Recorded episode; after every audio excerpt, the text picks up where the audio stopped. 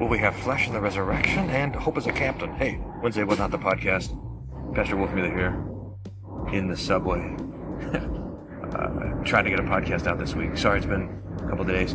Great question from Andy about something I was talking about earlier about flesh and body in the resurrection. I hope that this clarifies that. And also thinking about hope, we're going to be at the March for Life tomorrow and talking to the kids gathered here in D.C. about hope tonight. So here's a little meditation on this line from Luther where he says, hope is a captain. Thanks for being along for the ride. On the subway. Along for the ride.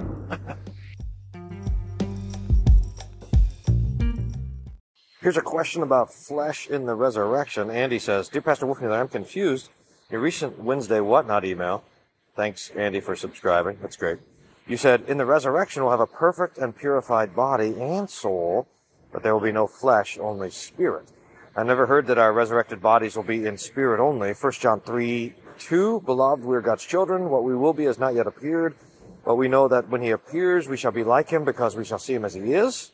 1 Corinthians 15:20, Christ has been raised from the dead, the first fruits of those who have fallen asleep. Luke 24:36 and following, see my hands and my feet, it's I myself, touch me and see, spirit does not have flesh and bones as you see I have, 1 Corinthians 15:52, in a moment, the twinkling of an eye at the last trumpet, the trumpet will sound, the dead will be raised imperishable, we shall be changed. Scripture which suggests that we receive an incorruptible body and soul. Can you help me understand what you meant? Many thanks. Andy, thank you for the question. This is really an important one and a really good one. Maybe to start with, one of the important things as we think theologically is to remember that there are different words have different realms of meaning. So for example, it's important to think of the context, and I'll give you a few examples. We can think of the law in two different ways, in the broad sense or the narrow sense.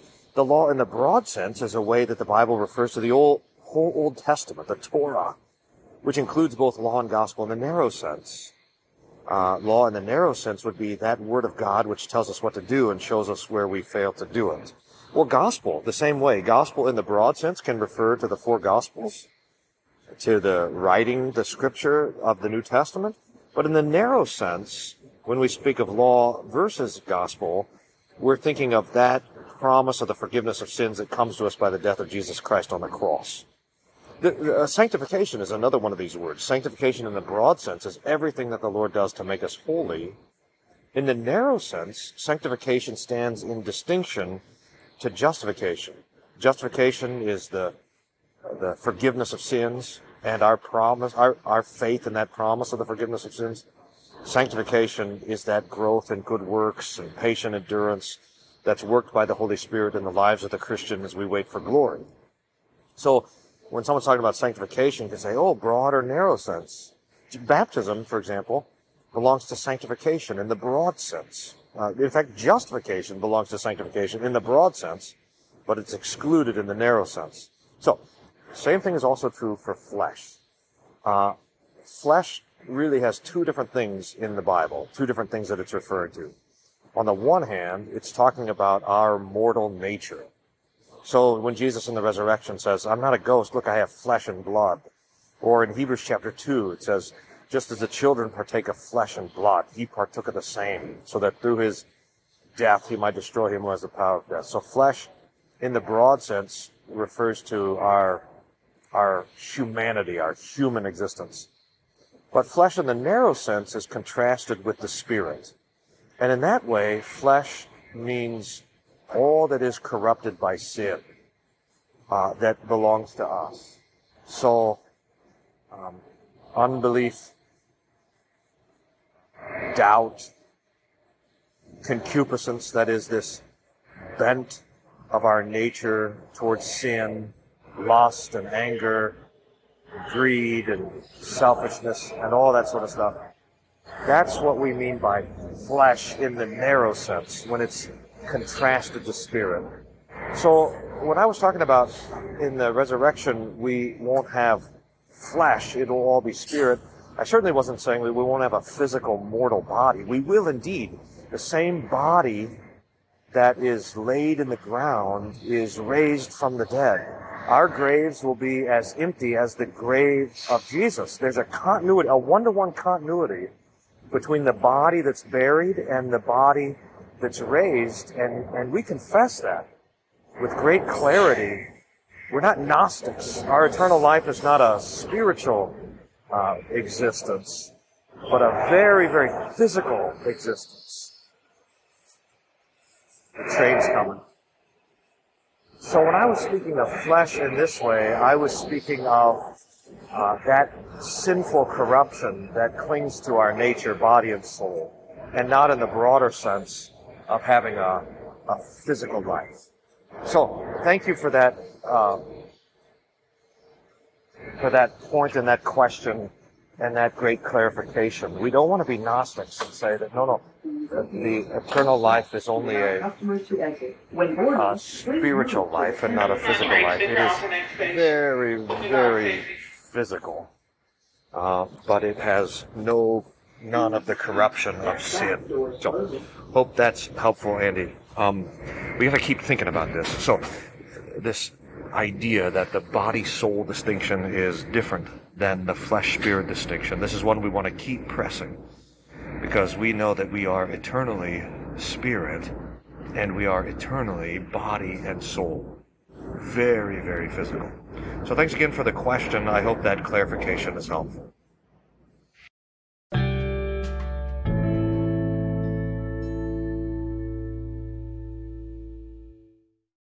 Hope is a captain.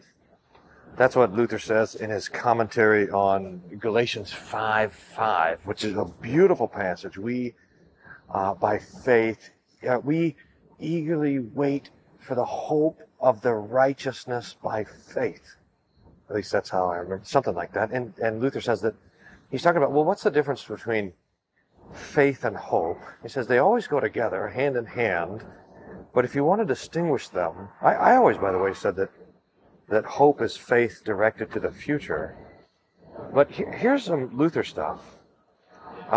Faith is a theologian and a judge battling against errors and heresies and judging spirits and doctrine. On the other hand, hope is a captain battling against feelings such as tribulation, the cross, impatience, sadness, faint-heartedness, despair, and blasphemy, and it battles with joy and courage, etc., in opposition to those great evils. This is a marvelous thing. Hope has his sword out of his sheath, and he's riding on the horse and rallying the troops and saying, you can do it, you can make it, you can endure, you can survive all of these troubles and tribulations and afflictions. There's a threefold attack. We're going to talk about this. I'm thinking about it, especially because we're here in D.C. for the March for Life, and the Youth for Life asked me to talk about hope, especially as we live in a culture that's so dark and full of despair. And we know that faith and hope and love are all under attack. Faith by unbelief, hope by despair, and love by sin and other great vice, so that we want to fight back via the Lord's gifts against these things. So the Lord fights back against unbelief with the Spirit and the Word, which gives us promises. He fights, that's the front door attack of the devil. Then the devil sneaks around to the back door, and he attacks love, tempts us to sin, or tempts others to sin against us. We become angry. That's the attack on love. And we fight back by the Spirit and the Word and the fruits of the Spirit. So then the devil tries to creep around to the side window and attack our hope through suffering and wear us down. But here's how the Lord exercises this sort of spiritual jujitsu and turns it around. It's Romans chapter 5, that we have peace with God through justification. And then the Lord uses that peace to give us hope in suffering. He says, and we rejoice in suffering, knowing that suffering produces perseverance, and perseverance produces character, and character produces hope. So instead of destroying our hope, for the Christian, our suffering actually strengthens our hope. And that's a twofold hope. It's not only the hope of the world to come, which believes in the resurrection of the body and the life everlasting, and knows it will stand before the Lord on Judgment Day, clothed in the righteousness of His forgiveness. But it's also the hope for tomorrow, that Jesus sits on the throne and rules and reigns all things for the sake of His body, the church, and that all things work together for the good of those who love Him and are called according to His purpose, so that we can rejoice not only in the last day, but in the next day.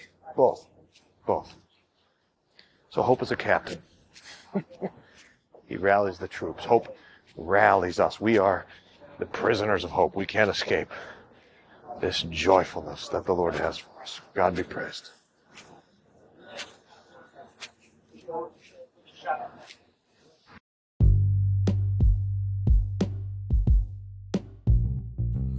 Thanks again for being along for the ride here. We're headed to the Museum of the Bible in D.C. Maybe I'll try to report back how that goes tomorrow and try to capture some audio also from the March for Life tomorrow. So I'll see if I can report in tomorrow, Saturday, etc. on this. Otherwise, if you're in Texas and listening, we're going to do our own Texas March for Life on Saturday, January 28th at St. Paul Lutheran Church. So join us for that. And don't forget to sign up for Wednesday Whatnot. That's the weekly email. That's really great. It's free. You can subscribe, which gets you nothing, but it sends a few dollars this way. Keep this kind of stuff going. So that's great. That helps. Well, it helps have producer Packer. That's a huge thing. And you can see how helpful he is. We got a Packer's Corner on the Wednesday Whatnot, and it's better than the stuff that I... Man, that guy reads so much. So you can check that out on the Wednesday Whatnot as well. So thanks again for being along for the ride. Send your questions at wolfmueller.co/contact. We'll talk to you soon. God's peace be with you.